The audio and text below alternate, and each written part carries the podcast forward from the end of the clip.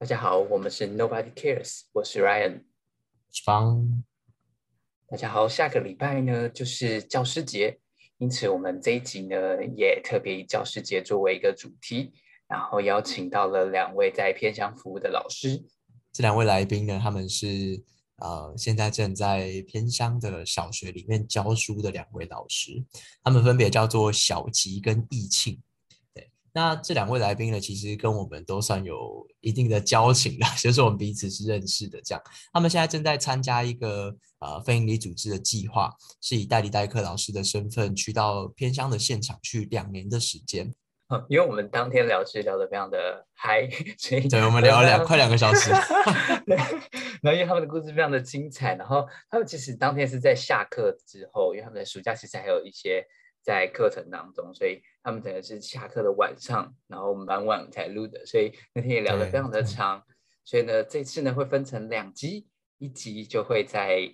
今天星期六上，然后接下来会在九二八当天还会再把另外一集上上来。然后一集大概就会四十分钟时间，大家也可以听听看，就是关于在偏向老师的一些故事。好，那我们就准备开始听我们的第一集喽。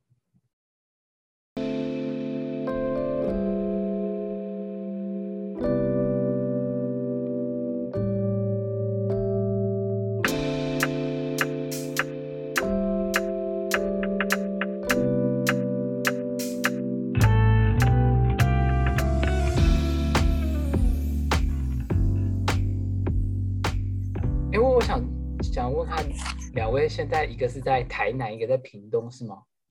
对，那可以说说看你们目前所在的学校或者是那个地方大概的样子。要吉先。好，我呃我是小吉，然后我现在服务在恒春的靠近后壁湖的一所学校，然后它是一所渔村小学，然后每一个班级呢大概都十到十五个人左右，对，然后呃很有趣的是，我们家家长的组成几乎都是跟观光产业有关，因为这附近就是海产街，呃，但是同时也会有一些比较。呃，辛苦的嘛，就是也会有一些是做做工啊，工工人，然后或是呃有一些外籍的配偶会去，就是像是防务这样的工作，对。然后我我们学校主要在发展是三个面向，一个是呃民谣，因为恒春民谣是在地文化特色，对。然后第二个是能源，因为我们学校靠近核三厂的旁边。第三个是我们有发展是海洋的课程，因为我们学校旁边就是就是海，对，所以他们也会透过去学怎么潜水，或是去走走访呃潮间带这样的课程，去认识在地的海洋生物。对，然后我目前担任是二年级的导师，那我们班上有十位小朋友，就是在在海产街旁边上班上学。生活感觉是一件幸福的事。对，就是一个礼拜大概就会有两三次都是吃海产店的。好像是不错的，对啊，还在他旁边爽快乐。然后家长因为都是开海产店，所以他就是时不时都会就是获得很多就是免费的菜。哦，好棒！OK，好，那该该疫情了。呃，我我在的是我在的是台南，就是下营区的一个呃下营区的一个小学。然后我们学校不在就是下营区的市区中心，我们在比较旁边的一个小农村。然后我们学校附近蛮酷的是，我们学校这里就是大部分都是那种红瓦厝，就以前那种都是都是砖砖块盖成的房子，然后到现在也都保留的，社区的也都保留的蛮完整的。嗯然后我们学校好像是台南蛮多，就是跟台南蛮多学校一样发展的蛮特色课程，就是会打石鼓，然后孩子他们都会去，就是从三年级开始就会学，就是古树课这样子。然后他们自己课后的时候，呃，学校里面有发展一些，就是课后社团的课，会带孩子去，就是认识附近的农产品，然后比如说像我们。这里就有就是稻米啊，然后或者是黑豆等等的，就是带孩子去认识他们自己家乡的特色的产业这样子。然后我自己的话，我我自己刚好蛮酷的是，我分呃，我那时候来这所学校，就因缘机会到这所学校任教，然后也刚好就在我们家隔壁区，所以其实。就是对我这对这个地方，就是有一点既熟悉又陌生，既陌生但又是很熟悉的感觉。就是因为就在我离我家十五分钟的地方，然后就是我小时候很常听到这个地名，可是我却没有深入对这里有，就是呃有更进一步的，就是认识。对，所以我就是音乐机会来到这间学校的时候，就觉得哦蛮特别的，就有一种好像真的返乡在。做事情的感觉，然后就是有一种在回来跟孩子一起认识自己家乡的感觉，这样，嗯，就蛮奇妙的，嗯，然后我现在在这边担任的是六年级的导师，对，我原来夏营产黑豆，夏营有三宝，三加一宝四宝隐藏黑豆鹅肉，然后还有黑豆鹅肉，哎，团黑肉。黑豆，黑豆不是黑豆，黑肉是一什么？黑黑肉是我，不是夏颖。你也是夏颖啊？对啊。黑豆，然后白鹅，然后蚕丝，然后另外另另外第四个隐藏的宝是文旦。哦，中秋节的那个文旦。对对对对对对。而且我们学校下营有台语叫做 A 啊，所以他们都说是这边就是会赢，然后 A 就是用那个 A，他们就是用 A B C 的 A，然后赢。嗯，对，他们都说这里就是 A 呀 A 呀这样。这名字好可爱哦。对对对对对，就我觉得蛮酷的。哎，那那我好奇，就是因为就虽然我蛮熟的，但是听众不知道，但因为你们是一年前才才进到你们学校服务的嘛？那好奇说，而且你们选择的地方都是比较偏远地区、偏乡的地方，然后来任职。那你们自己当初是为什么决定踏上这条路，选择成为一个偏乡老师的？嗯，好，我先说好了，就是这可能要蛮回说到我大学的时候，就是我自己大学读的是外交系，对，然后。嗯，但是就在读外交系过程当中，就会被很多人有些期待，就说哦，你以后可能就要考外交特考啊，然后做一些政治或是法律相关的工作。对，然后但是我就觉得这好像不是我所最在意的议题。对，然后在嗯大学的时候，就从 大一到大四都在做服务队相关人的相关的事情。对。嗯，然后那时候在服务队里面看见很多问题是没有办法透过两天或三天，或者甚至一个礼拜就能够去被解决的。对，就是那时候我就刚好听到这个，就是这个基金会在做的事情，然后我觉得哇，就是我想要让这件事情变成我的工作，变成我的职业，然后他好像能够回应我想我想要做的事，所以我那时候就先当了这个组织的志工，然后一路就从志工当到了后勤。然后 就是后勤，呃，要怎么说？就是那时候在后勤工，因为后勤的角色比较像是一个后端，就是我们在支援前线的那个后面的角色。对，可是，嗯，在我担任这个后后端的大概一年多的时间吧，呃，那时候就一直觉得我好像不是因为想要成为一个后端的角色而在这个组织里面。对，所以，呃，我就去。呃，蛮用力的思考，那我到底想要做什么？这样，嗯，然后发现其实我很想要做的是，就是接触第一线的孩子，对，然后我觉得唯有那样的角色的经历，可以帮助我去更了解，呃，这一整个就是偏向教育的议题，到底问题出在哪里，然后孩子的需求到底是什么？就是当我自己在后后端的时候，我没有办法看见。这个需求是很立体的，或者说我只能听别人的故事去给予协助，对。然后在这个历程当中，我觉得，嗯，就做出了这样的选择吧，对。所以那时候就选择离职，然后就到了恒春这个地方，就是考三招的代理老师，对。因为自己过去也没有读过教教呃，就是教育的学程啊，或是拿教师证，对。嗯，就是我觉得用呃以现在的年纪嘛，就是用这样的方式去回应这个议题，我觉得是有回应到我那时候大学觉得好像五天一个礼拜很短，可是我愿意花一年甚至两年更多的时间来，嗯，更认识这个议题的全貌。对，所以我觉得历程大概就是这样吧。嗯，那怡庆呢？啊，我接着分享，我跟小吉一开始的历程也蛮像。那我是从高中的时候，我高中的时候我觉得算蛮叛逆的嘛，我就觉得，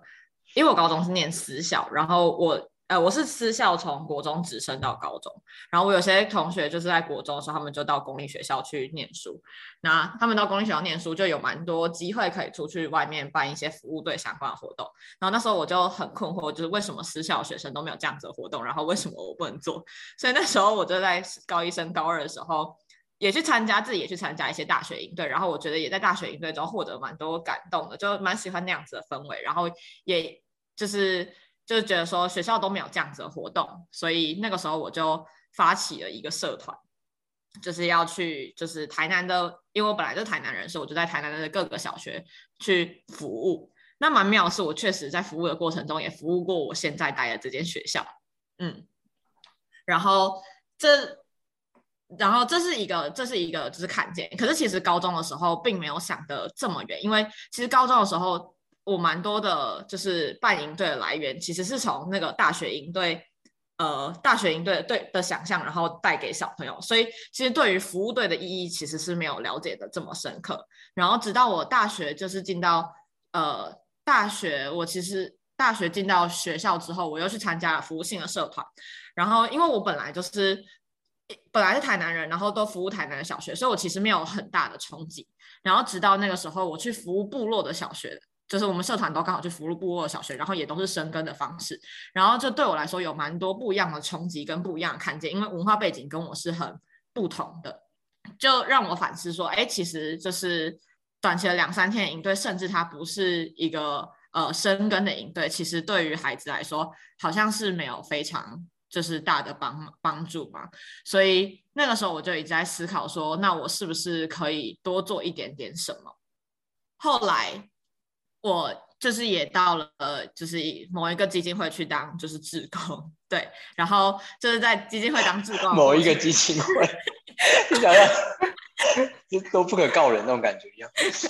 好，就是我们现在所在工作的基金会这样。对对对，就是就是到这个基金会去当志工，但其实当志工的历程中，除了听很多就是老师或者是现场服务的人的。经验之外，其实给我最大一个不同的思维的看见是，我其实一直很想要做跟这个有相关的工作，然后我也想要知道我到底能够怎么样子去帮助呃现场的老师有可以有更多的呃，就是在他们可能压力很大或者说或者需求的时候，可以有更多的协助吗？就是更多的支持。所以其实我过往的经验一直都是站在。比较像是第二线嘛，因为我高中是创社，所以我当的就是总招或是营长。大学后来我去参加服务队的时候，我那时候也已经是变成是社团的社长，所以我其实一直都不是那个。就是站在蹲在那边跟小朋友一起玩的那个最靠近的那个服务员，所以我一直很不能感同身受，比较像是服务员的角色，也也就是转换，如果转换为现场的话，就比较像是现场老师的角色。那我一直觉得，如果我没有一直没有在那个第一线做这一件事情的时候，我很难感同身受那些人到底需要的东西是什么。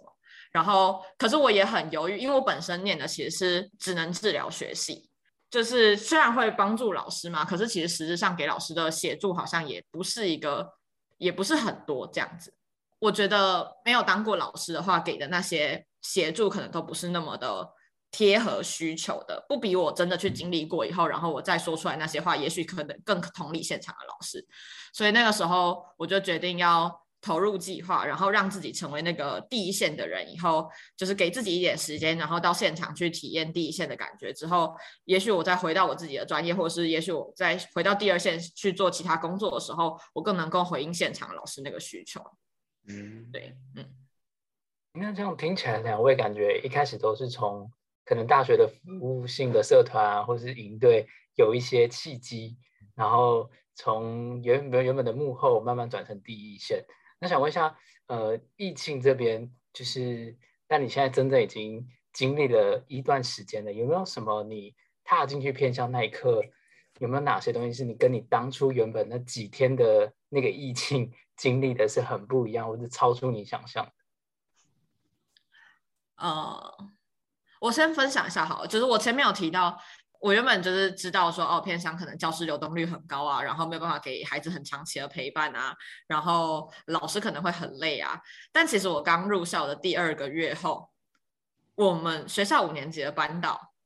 他就突然就是隔天就说，哦，他不能，他因为有一些个人的因素，就是家庭家庭的因素，所以他不能够来学校任教。然后那个礼拜五的下午，我上到第六节课。第七节课以后，教学组长会找我去说：“你可不可以下个礼拜就当五年级的导师？”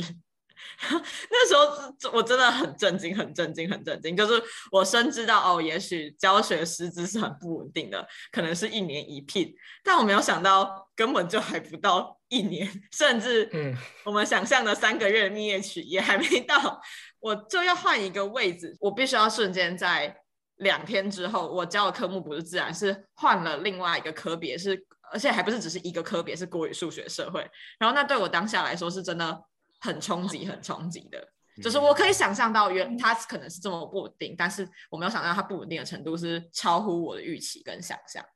对，但当然那个时候我并没有觉得呃谁是谁对谁错。我觉得每一个老师他到现场他会选择这样子，就是背后都有很多的因素所导致的。然后我并不想要去评论那个是谁对谁错，不过那个当下对我的感受真的是蛮，就是真的就像被雷劈到一样。哦，对，然后我也蛮拉扯的，就是我到底是不是应该要去接受一个这么不一样的挑战？然后那个对孩子到底是好的？其实当下我也是蛮困惑的。嗯，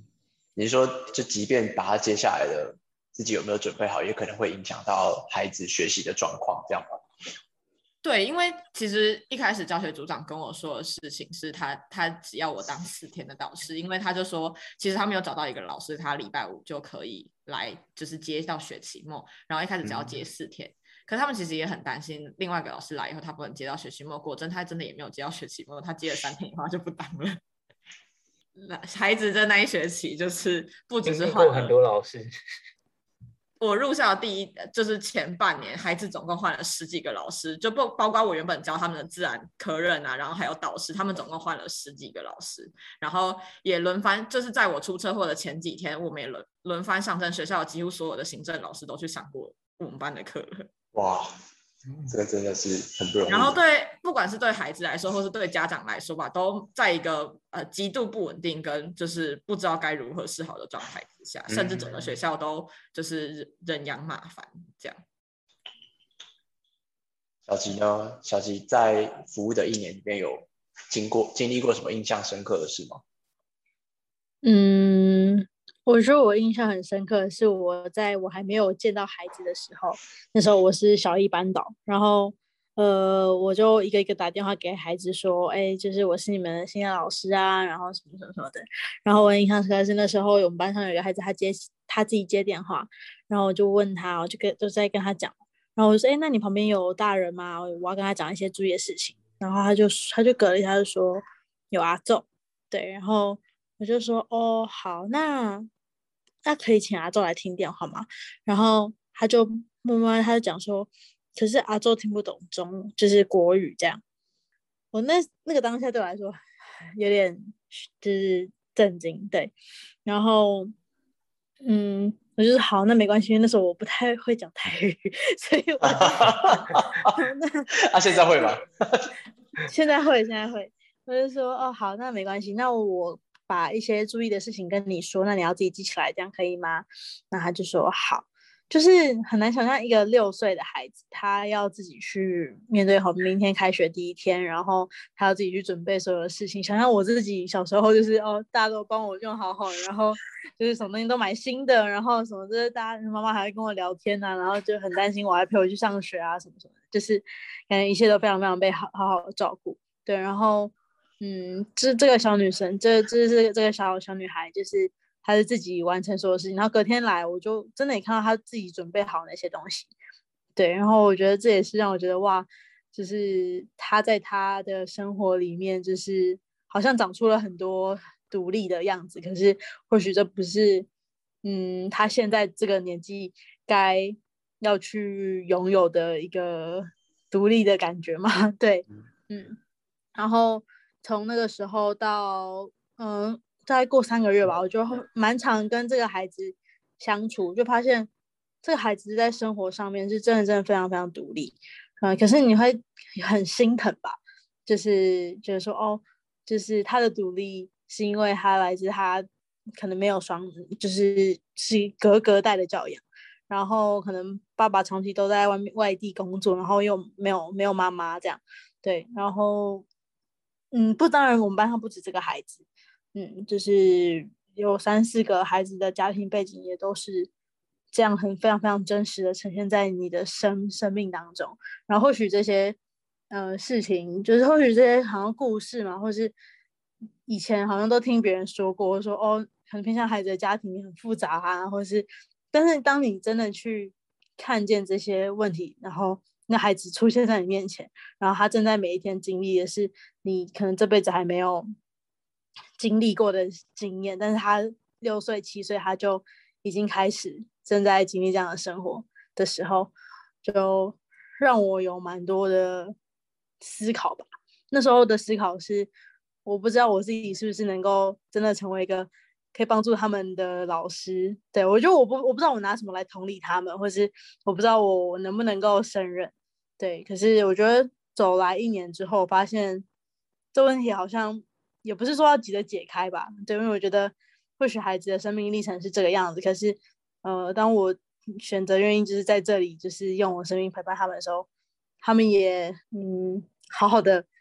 长长大了一点点，这样，对啊，嗯，这些家庭很多时候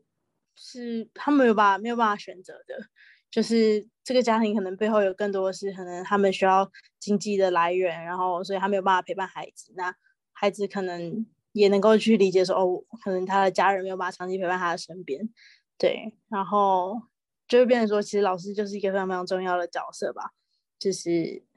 嗯，我们班小朋友其实很常，因为一年级嘛，他们很常不小心把我叫成妈妈，对，然后 或是姐姐，嗯嗯，就在那个当下，你会觉得，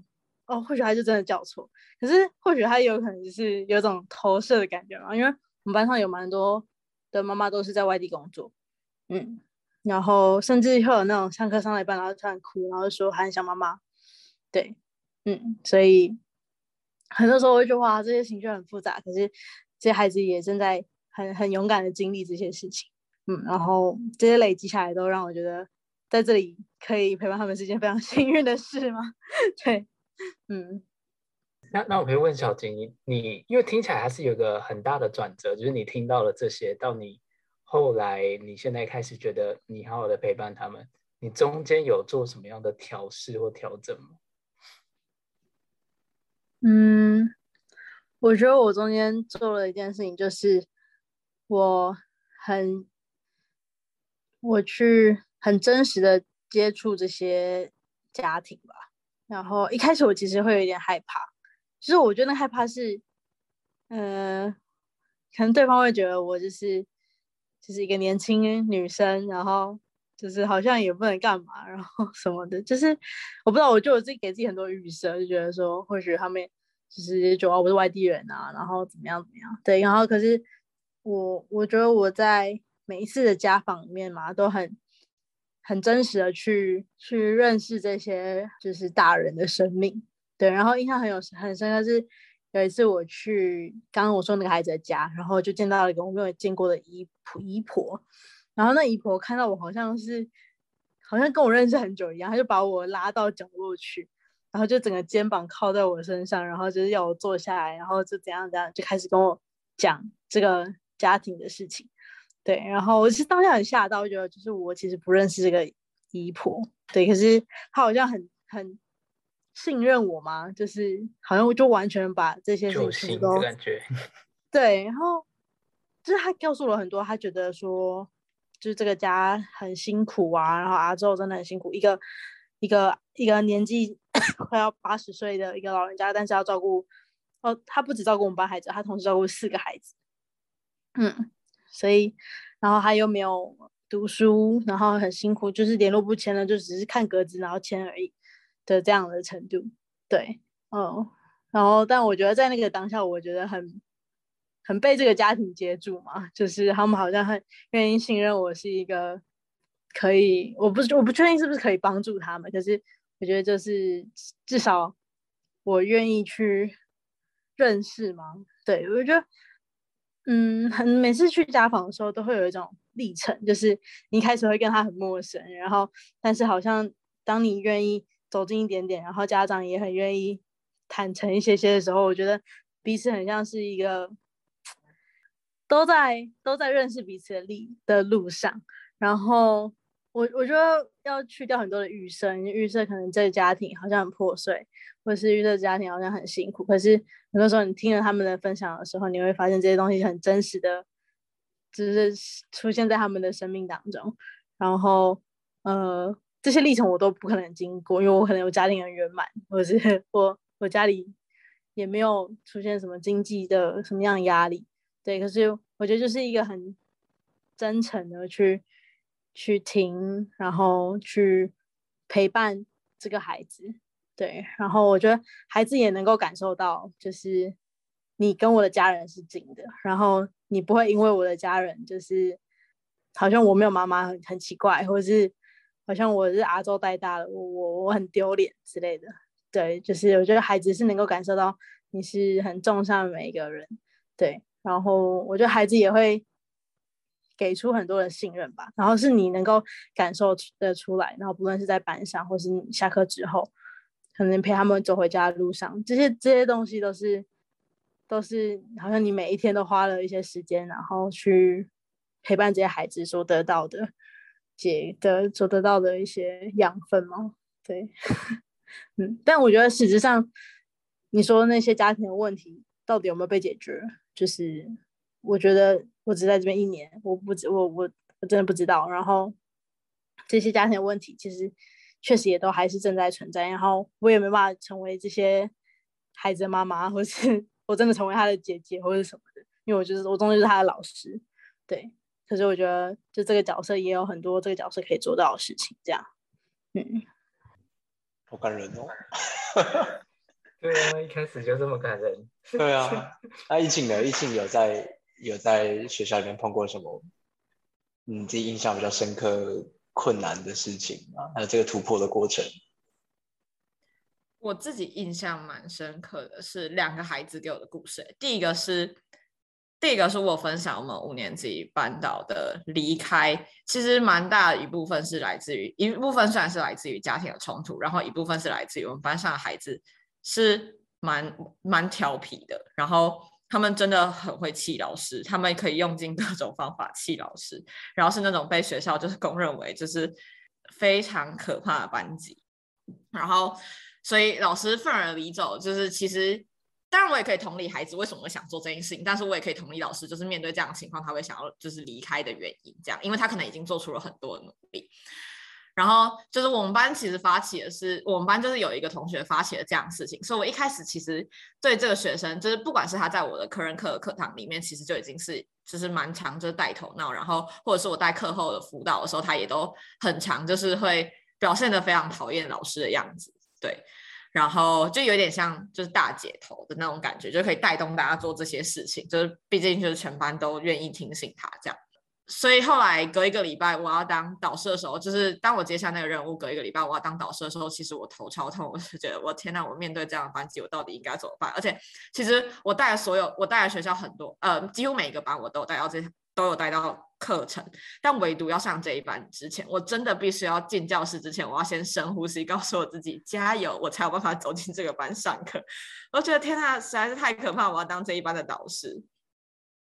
然后，可是我进教室的时候，我第一天进进教室的时候，我就很坦诚的跟学生说，这是老师的第一份工作，然后，所以我也是第一次当导师。因为那时候我就只要带四天，所以我就跟孩子说，就是我们要一起度过接下来的四天。然后我对你们就是没有什么就是太多的要求，就是我希望我们班有学习、有健康、有团队，就是九个字。然后希望你们记在心里面。然后我说我是第一次，所以我希望我接下来四天可以好好的跟你们合作，然后一起度过就是这几天。嗯，然后。就是孩子也很像被雷劈到，除了我前一天，我前一个礼拜是我被雷劈到，隔一个礼拜他们突然被雷劈到，因为就可能他们跟前一个老师相处不是很愉快，所以突然有一个老师这么真诚的，然后 这么真诚的，就是跟他们说我我是第一次，然后就是就是这么的自我揭露，直接说那我们就一起加油吧，这种感觉，孩子就突然说哇哦，原来就是老师也是第一次，那我们好像可以一起努力做一些什么，嗯，然后后来我就是。想觉得说哇，就是其实我看到孩子很不一样的一面，就是呃，他们其实只是没有被看见而已，就是那个他他们的亮点是没有被看见的。就其实他们如果好好的对待，他们也是可以长成就是我们很不一样的样子，也不是我从别人耳中听到的样子，嗯，甚至。就是回过头再讲一个，就是他们其实前一个礼拜五有被派一个作文的作业，然后礼拜一的时候我就跟他们说，你们要赶快写作文，如果你们没有写完的话，你们隔天早上去校外教学之前就要就是要拿作文出来写。结果我隔天早上要去校外教学之前，我真的看到孩子在我们班上写作文，就是对孩子来说那是一件很不容易、很不容易的事情，可是他们好像打从心里真的愿意相信要跟我一起努力，所以他们竟然愿意在校外教学的前一刻还把作文拿出来写，然后那个当下我是真的很感动。然后就是到了第三天，就是我们也就相安无事。然后到了第四天，我第四天的时候，就是刚好我有就是就是有督导就来管我的课。然后观课完以后，那天我们就有一个聚会，就想说下班要去吃饭。然后就在我下班之前，就是督导已经先观课完先离开。然后在我下班之前，孩子突然就是知道那天是我最后一天当导师。然后我就最后一节课，我们就在互相就是。请孩子回顾说：“哎，我们这一周有哪里做的很好的地方？”然后我也很明确的直接告诉孩子说：“我就是看见你们这一个礼拜，或者是甚至从开学到现在，你们很进步的地方。”然后最后，最后那个就是做老师黑白照的孩子，他竟然写了一张满满的卡片的纸，然后就写说：“就是老师对不起，我之前都对你很凶，就是很谢谢你，就是陪。”陪我们度过这四天，然后很努力的看见我们就是很棒的地方。然后更令我感动的是，其实孩子们都没有什么零用钱，可是他们却在动物园的时候，那个孩子竟然掏出了他的零用钱去买了一个吊饰，而且他那个买当下吊饰的时候，还问我说：“老师可不可以买东西？”我说：“那是你的钱，你可以自己决定。”然后他就在他就在他唯一买下那个吊饰里面，就附着那张卡片一起送来我面前。然后当天我真的大爆哭，就觉得说。天啊，就是我前几个月就是是这样子觉得这个孩子十恶不赦，他怎么可以把老师气走？就是怎么可以做出这么恶者的事情？然后就最后竟然就是因为我这几天就是很努力的跟孩子一起学习，然后就是很诚恳的发出说我很想要跟他们一起努力的那个展现，然后孩子竟然在最后的时候写了那一张满满的卡片，然后给我。然后当下我真的就是大爆哭，我就一边就是骑机车回家，一边骑车要去跟别人吃饭，然后我就一边一直流泪流泪。然后到那一天晚上，我吃饭都一边吃一边哭，一边吃一边哭，就觉得其实我觉得那内心的感受是除了孩子给我的那一份感动之外，还有一部分是。就是我很自责，我一开始用了就是别人看他们的眼光，就先用有先入为主的概念去看那些孩子，所以我一开始就是没有办法看见他们的亮点。然后这件事就也在我的往后教学生涯中就有给我蛮大的提醒跟看见。然后另外一个孩子是他一开始就也是被老师们就是常说他很聪明，然后可是就是超级无敌调皮的那一种。他真的上课的时候就是时不时的就会。就是会挑衅老师，可是他又是那种很会察言观色的孩子，就是他很聪明，然后你真的不知道为什么他要这么白目，他明明就知道，他也不是那种就是呆呆的那种，就是硬要调皮的那种，他就很像是在挑战你的底线。就是因为我下学期就是回来接导师以后，我就打开了辅导记录，然后我就看到前一个就是在我车祸那一段时间带这个班的老师，他竟然在辅导记录里面写下说他跟这个孩子的对谈是，他问孩子说你是不是讨讨厌我，所以你才在课堂上面就是不断的吵。因为这个孩子就是父母就是现在已经分居，他没有跟妈妈住在一起，他是跟爸爸住在一起。然后爸爸呃，他跟爸爸还有最大的妹妹住在一起。然后他一直觉得爸爸比较疼，就是最大的妹妹，所以他就跟老师说：“我是希望就是我在学校不乖，然后你可以打电话给我爸爸，这样子爸爸就会回家，就会关心我。”哦。然后当在当下我看到的时候就觉得，天呐，就是。就是他，他竟然要用这种方式，就是获得父母的关爱。然后那个当下就是在我刚开学看到辅导记录的时候，我是很心疼的。可是就是他上课的过程中，我还是又爱又恨，又爱又恨。对，然后直到。就是我真的不知道应该拿他如何是好，然后我也觉得说学生是不是也就真的很讨厌，就是很讨厌，就是可能就觉得眼前老师很菜啊，然后所以就也就是就是故意要挑战老师。可是，在其中的时候，我就给写给孩子每一个孩子一个回馈，就是我写给孩子以后，我也请孩子就是写一些他们的反思，然后其中有一个就是写说，你们觉得老师还有什么是可以改进的，或是老师可以更努力的地方，就是可以写给老师，然后老师就是可以知道以后要怎么更好。然后孩子竟然在上面写下：“老师，我觉得你已经很努力了，就是你已经做的很棒了。”然后那当下就觉得哇，所以孩子其实他不是他不是针对我，也不是针对前一个老师，他而且他是真的有看到老师在努力。然后后来反正我就是把这个反思，然后跟我写下来就是回馈表，然后就。发下去，然后也在就是家长的 LINE 群组里面就写说，就是希望家长可以看见孩子好的地方，然后写一些爱的回馈。然后全班可是全班十六个孩子收回来，唯独他的爸爸没有签签名，然后也没有写下任何一句话。然后就把小孩叫过来说，哎。就是爸爸为什么没有签名？然后你这次成绩就是不是已经，就是他已经考到全班前三名，而且我数学有出一题，就是类似像证明题的题目，就是我特别训练孩子，然后全班也就只有唯一他就是解出了那个题目，就是真的是非常非常厉害的孩子。然后就问他说，为什么爸爸没有给你盖章，就是帮你签名，然后写话？然后他就说，回家的时候，爸爸就是看着我的成绩单，就说考太烂了，我不想帮你签，然后就把考卷就丢还给他，即便他就是在塞到爸爸面前，然后爸爸也就不愿意帮他签。然后那一天我就想起了，就是前面就是他在那个就是前一个老师记下来的那个辅导记录表。可能那一天我就觉得不行，我一定要打电话跟他爸爸说他在学校表现的很好的地方，所以我就打电话跟爸爸说，哦，我是谁谁谁的老师，然后我在。呃，我就是这一次段考，他在学校就是表现的，就是特别优异。然后，尤其是数学的方面，他解出了一个全班都没有解出来的题目。然后，我也观察到，就是从开学到现在，就是从我开始，就是去年带他科任啊，然后这学期又开学到现在，然后我有看到他很多不一样的地方，像是他呃，就是会开始就是观察老师可能所需要什么帮助啊，然后甚至在班上同学可能比较吵闹的时候，会主动跳出来制止，然后会就是会做一些很贴心的举动。然后那时候爸爸竟然就是回我一句说：“你是他的老师吗？” 然后爸爸真的是非常非常的困惑，他说：“对，我是他的导师。”就是因为爸爸可能这辈子从来没有接过就是任何一通是称赞他小孩的电话。哦，爸爸就说：“爸爸后来就是一开始是很凶的，就是准备好像要去打他小孩，然后就很严肃。然后听到我说的那一番话之后，我就说：对我是他的导师，然后真的最近看到他很多进步，所以我就决定说要打电话来跟爸爸讲。”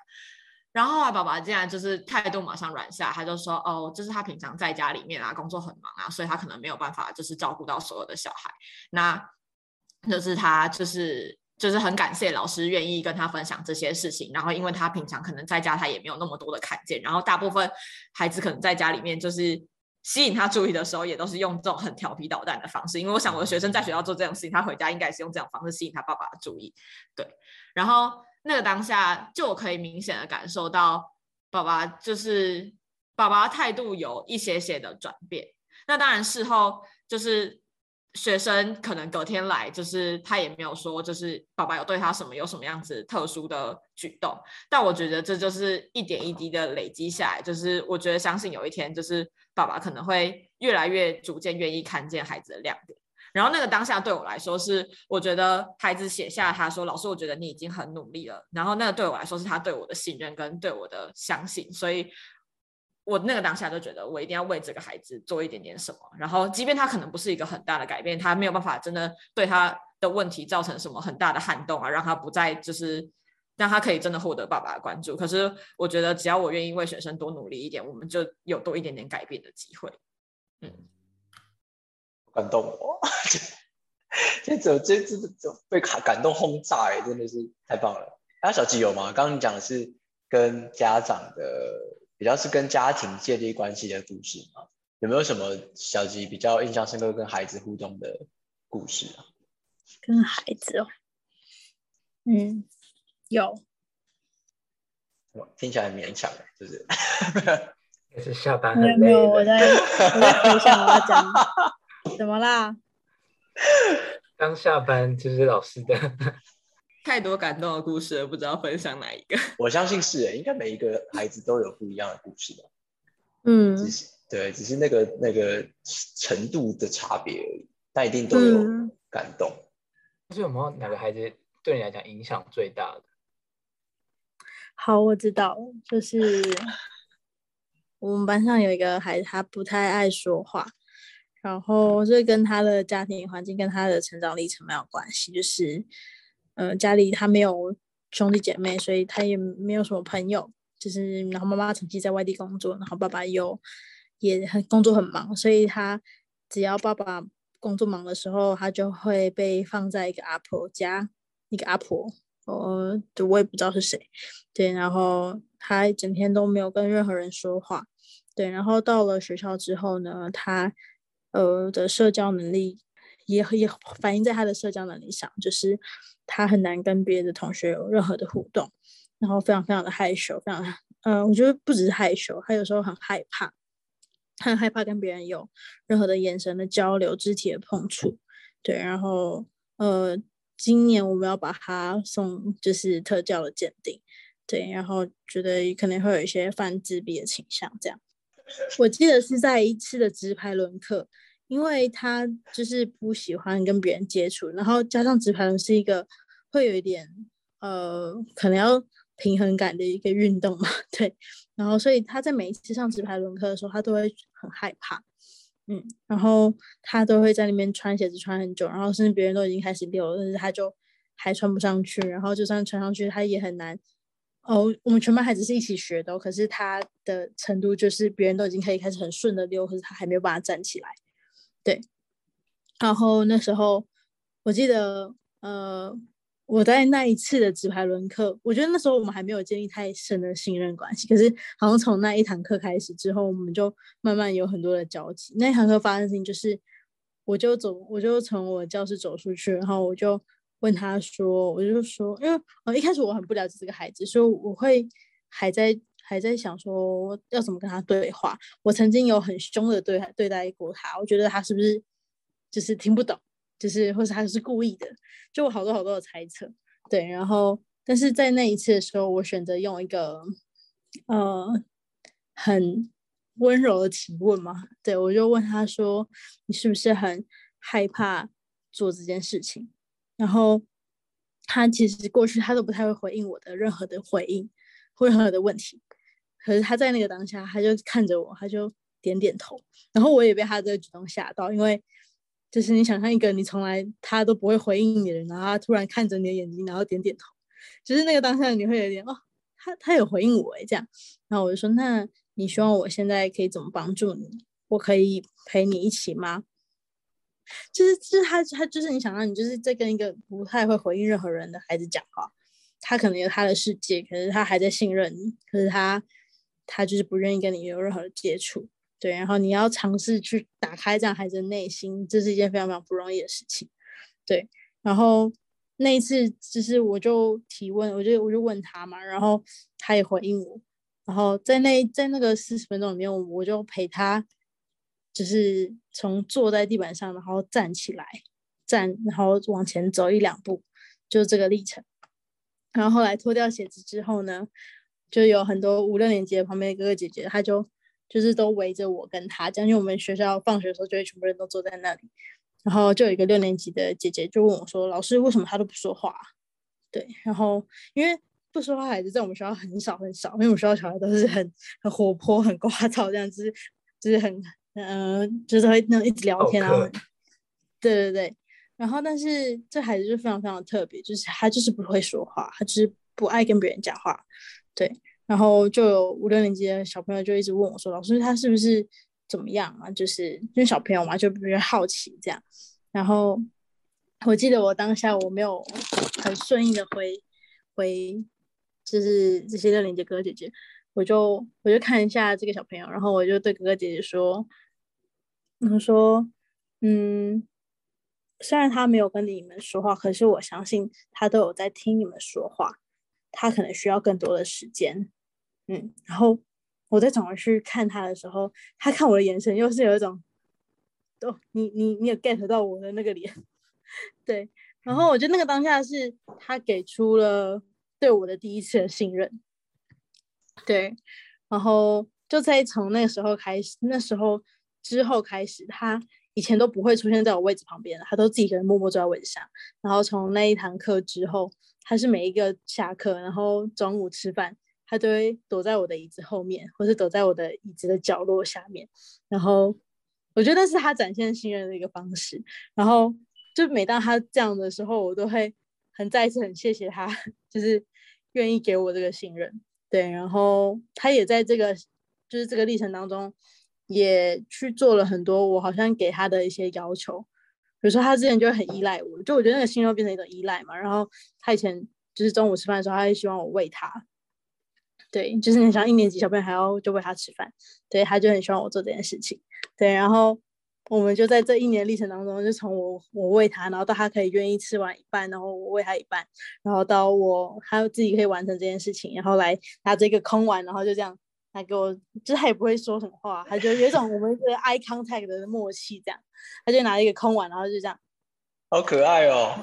对，然后我就会说，哇，你好棒哦，你自己一个人就是把它全部都吃完，而且你吃的很快，这样，然后他就会再一次又在就是好像又得到了一个。即便他不用说话，但是我能够理解他的那种当下，对，然后直到现在也都是这样，就我觉得我们之间的默契就越来越好嘛。然后他也很长，他也开始慢慢愿意跟我用说的，就我会在这过程当中也是不能说哦这样就够了这样子，对，所以我会我也会慢慢在一直要求他，我说那你要跟我说你需要什么，你需要我的什么帮忙，你需要我现在可以给你什么吗？对，然后就看见这个孩子的进步历程真的非常非常非常的大。然后我觉得他讲一个很实际的，就是就是他有一个很好的朋友，就是因为这样嘛，所以他就就转转学来我们学校。就今年，就是我刚刚才去家访完，对。然后就是我刚刚在跟那个妈妈聊过程当中，他就跟我讲说，他因为他看见就是这个孩子的转变很大，因为这个孩子跟他自己的孩子其实是家庭脉络非常像的。他们都是外籍的妈妈，对，然后他们呃都还蛮辛苦，都来这边外地工作，对，然后可是他看见就是我们班的孩子，就是他过去到现在认识他很不一样，长得不一样，然后他也开始愿意去用说的来表达，对，然后嗯，我觉得呃就不只是信任吧，就是也能够陪着孩子去成长很多。对，可是就很难想象，其实最一开始我跟这孩子是，他完全不给我任何信任，然后到完全到就完全不跟我讲话，然后没有任何交流。对，我觉得就走了这一年，嗯，然后持续让这件事情有更多的影响发生在这个孩子身上，这样。哇，嗯，太感动了。哎，他太感动了。我，你是不是做出了一个口碑啊？让其他转学生，因为你。带动这个班，然后进来做口碑的，做口碑的，做口碑的，我还去外面发传单嘞，什么意思？就觉得哇，你一点一点努力，就是别人会看见。我觉得听你分享，孩子其实都有都会感受得到，就包括你的每一句，就算你没有任何行动，你只用嘴巴说，他都感受到的感觉。上半集结束喽，不知道大家。听完的感受是如何？你可能会听到很多真的偏向他们经历过的这些故事，跟你可能从来没有经历过的这些环境。那听他们两位的故事之后，下一集呢，两位将会延续在上一集他们所分享他们在现场看见的这些状况，他们发现了可能在平常教书以外有更多需要做的事情，也会在下一集跟大家分享。那大家也可以从下一集当中。听到他们不论在未来的一些目标规划，甚至想挑战的事情，还有他们呃期待想许愿的愿望。另外，在他们当上偏向老师之后，他们会回顾他们在求学阶段最想跟他们老师说的一些话，也会在下一集当中可以收听得到哦。那到底他们会想要跟自己在生命中遇到很重要的那个老师说什么呢？先在这边先卖个关子，那我们在九月二十八号的时候下集会正式的上映，那就请大家敬请期待，也希望可以邀请大家，我们再一起来把两位来宾的故事听完整喽。好，这就是我们今天这一集的内容。那我们下集再见，拜拜，拜拜。